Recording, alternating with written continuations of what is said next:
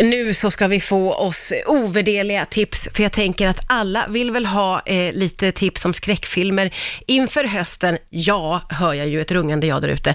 Här nu för att tipsa oss är filmexperten Jakob Åsell. Välkommen hit! Tack så mycket. Du, kan vi börja med att bara eh, prata lite om vad är det som gör en riktigt bra skräckfilm, skulle du säga? Mm, det är en bra fråga. Alltså, ser man mycket skräckfilm så blir det som att man kommer in i liksom, rytmen av en skräckfilm och känner att när dörren öppnas så kommer det stå någon där bakom.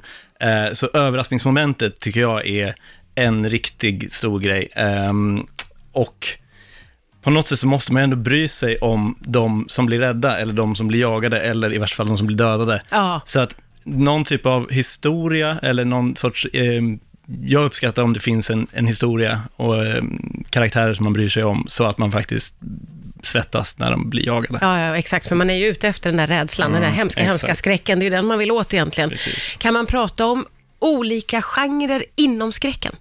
Det kan man göra, absolut. Det finns ju massor av subgenrer som zombieskräck, eller spökskräck, eller slasherfilm som stod på 80-talet med. Ja, är det lika stort fortfarande? Det känns som det, eller? Mm, alltså det känns som att Ungdomar vill väl se. det finns en ny generation av filmskapare som har kommit som växte upp med eh, slasherfilmerna eh, och som börjar liksom göra pastischer eller Okej. driva och vända och tycker att den här syntmusiken som, som fanns i liksom Halloween eller om man känner fredag den 13, att det nästan, att de håller upp det som Hitchcock eller som Ah, Ingmar Bergman och okej. hyllar det och sen så vänder lite på genren. Eh, Så att det har kommit en ny typ av skräck, en ny typ av slasherfilm som It Follows till exempel Okej. som eh, driver och vänder och vrider på de här förväntningarna. Och då blir det överraskande och läskigt. Ja, okej. Allt ska bli kult. Du har med dig lite bra tips. Vad ska vi börja med, tycker du? Mm. Jag tänkte prata om lite skräckfilmer som har premiär i höst. En film som går på bio just nu heter Scary Stories to Tell in the Dark och det är regissören Guillermo del Toro som har eh, producerat och eh, skrivit manus till den här filmen baserat på en gammal bok, eller en bokserie med samma namn. Mm. Och eh, jag har inte hunnit se den själv, jag har varit på semester, så att jag- men jag ser väldigt mycket fram emot den. Eh, och- Du tänker att det här kommer att bli bra? jag tror det, alltså den verkar som att den, den blandar humor med nostalgi och folk har pratat om Stranger Things sådär, det är lite den känslan man får när man ser eh, trailern, att det, den utspelar sig 1968, men det är den här små, amerikanska småstaden, de cyklar runt, de hit, det är ett tonårsgäng som hittar ett övergivet spökhus, och ja, det är en dum idé, det vet man om man har sett skräckfilmer, att gå inte in i det där Ja, huset. just det. Men samtidigt så vet man också att då, då kommer det bli riktigt, riktigt läskigt. Och nu har du något lite ovanligt, skulle jag säga, för det är ett eh, svenskt eh, skräckfilmstips du har. Ja, precis. Det är faktiskt inte helt vanligt. Det är regissören Johannes Nyholm som eh, gjorde sig lite känd. Han gjorde en, en ganska knepig kortfilm som heter Las Palmas, där han byggde upp en sån här charterbar i miniatyrformat. Och så stoppade han in sin ettåriga dotter och lät henne spela en berusad eh, tant eh, på charter. Då. Känns ju som att det har blivit en modern klassiker. Precis. Alla har ju sett den och den var briljant. Exakt. Ja. Alltså han har tagit liksom det här eh, cirkus, eh, dock, teaterkonceptet vidare och skruvat upp det. Så det Okej. är speldosemusik och det är ett eh, par på eh, campingsemester som blir terroriserat av ett liksom, obehagligt danskt teatersällskap i den här nya långfilmen. Det låter ju fruktansvärt på alla sätt och vis. Förlåt mig. Mm. Det är det sista man vill när man är på campingsemester. Vad hemskt. Så det är speldosemusik och de fastnar i någon sorts eh, kokodi, kokoda heter den här filmen ska jag säga, Ja. eh, i någon sorts måndag hela veckan-loop, där de, eh, det går väldigt dåligt för dem och det här sen, hemska scenariot liksom börjar om och börjar om och de måste... Det låter ju väldigt spännande. Är det bra då?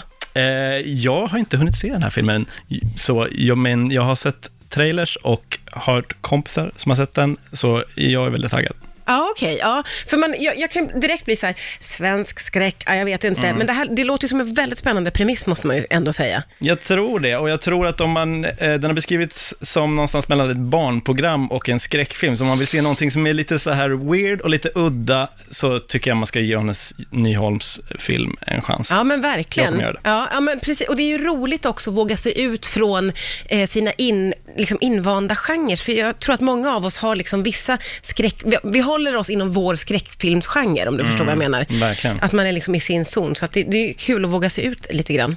Vad har vi mer för eh, tips som vi kan hänge oss åt här i höst? Vi kan tipsa om en film som jag inte kommer att se, eh, för jag lider av clownskräck och det är en film som har premiär på fredag. Eh, det handlar då om eh, filmen Det, kapitel 2, där Bill Skarsgård är tillbaka som... Och jag såg ettan och tyckte faktiskt att den var verkligen bra. Alltså den var ju läskig. Den var så... Att, jag, jag, jag ser fram emot tvåan. Du kommer att se tvåan. Ja, jag kommer att se tvåan. Inte se den. Jag blev traumatiserad av filmen Poltergeist när en liten pojke ska gå och lägga sig och har av någon outgrundlig anledning en eh, clowndocka i fotändan som... Det, det var någon generation eller två som liksom strök med i den där Ja, ja, ja, ja. clownfobin. Man är traumatiserad för livet nu. Ja, ja, men gud vad roligt. På fredag säger du, det ser jag fram emot. För jag måste säga att det var en sån skräckfilm som jag, den var väldigt snygg eh, och den är väldigt läskig.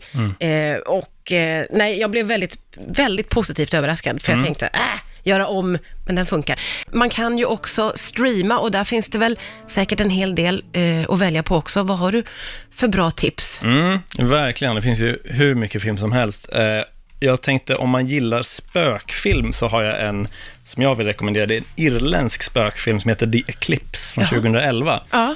Eh, och det, den handlar om en skräckförfattare som spelar av danska Iben Jale som åker till en sån litteraturfestival i en liten irländsk by där de träffar en sörjande man spelad av Kieran Hines som får henne att tro på riktiga spöken. Okej. För han har börjat få svårt att sova och hör knarrande ljud på nedervåningen. Så det är en sån här blandning av ett eh, drama om sorg och en riktig spökfilm, vilket jag tycker är väldigt spännande. Ja. Då, då handlar det liksom inte bara om eh, spöken och, och skuggor, utan även om sådana spöken som vi kanske har i våra huvuden. Ja, ja, ja, okej, det är lite du- dubbelbottnat där. Mm, så ja. man inte bara vill ha eh, en film där någon blir jagad med en kniv eller så, utan faktiskt kan tänka sig eh, någon typ av drama i sin skräckfilm, så tycker jag att man ska kolla in The Eclipse. Det klipps, bra tips.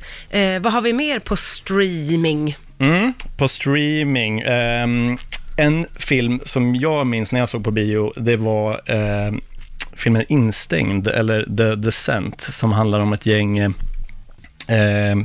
tuffa tjejer som ska utforska en outforskad grotta. Ja. Och eh, går längre och längre in i den här grottan eh, och det skulle de inte ha gjort för där inne gömmer sig någonting och batterierna i deras ficklampor håller på att ta slut. Åh nej, vad oturligt! Mm, så- Varför kollar de inte batterierna? Nej, precis. Och varför gav de sig ens in i den där grottan första början, tänker jag.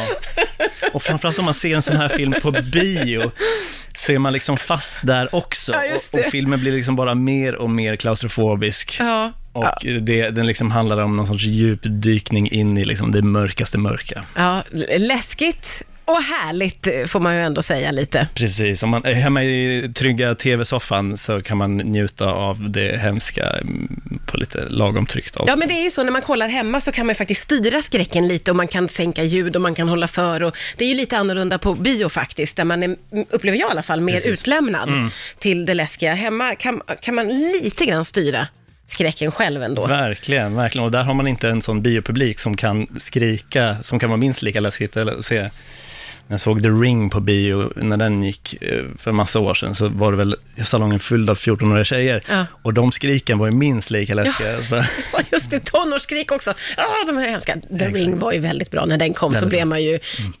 helt paff, måste jag säga. Det tycker jag fortfarande är en av de bästa. Det här kan vi prata om hur länge som helst, eh, men du är välkommen tillbaka när du vill. Eh, fanta- fantastiskt kul att du kom hit idag. Eh, tack snälla Jakob Osell som tipsade om skräckfilm till hösten. tack.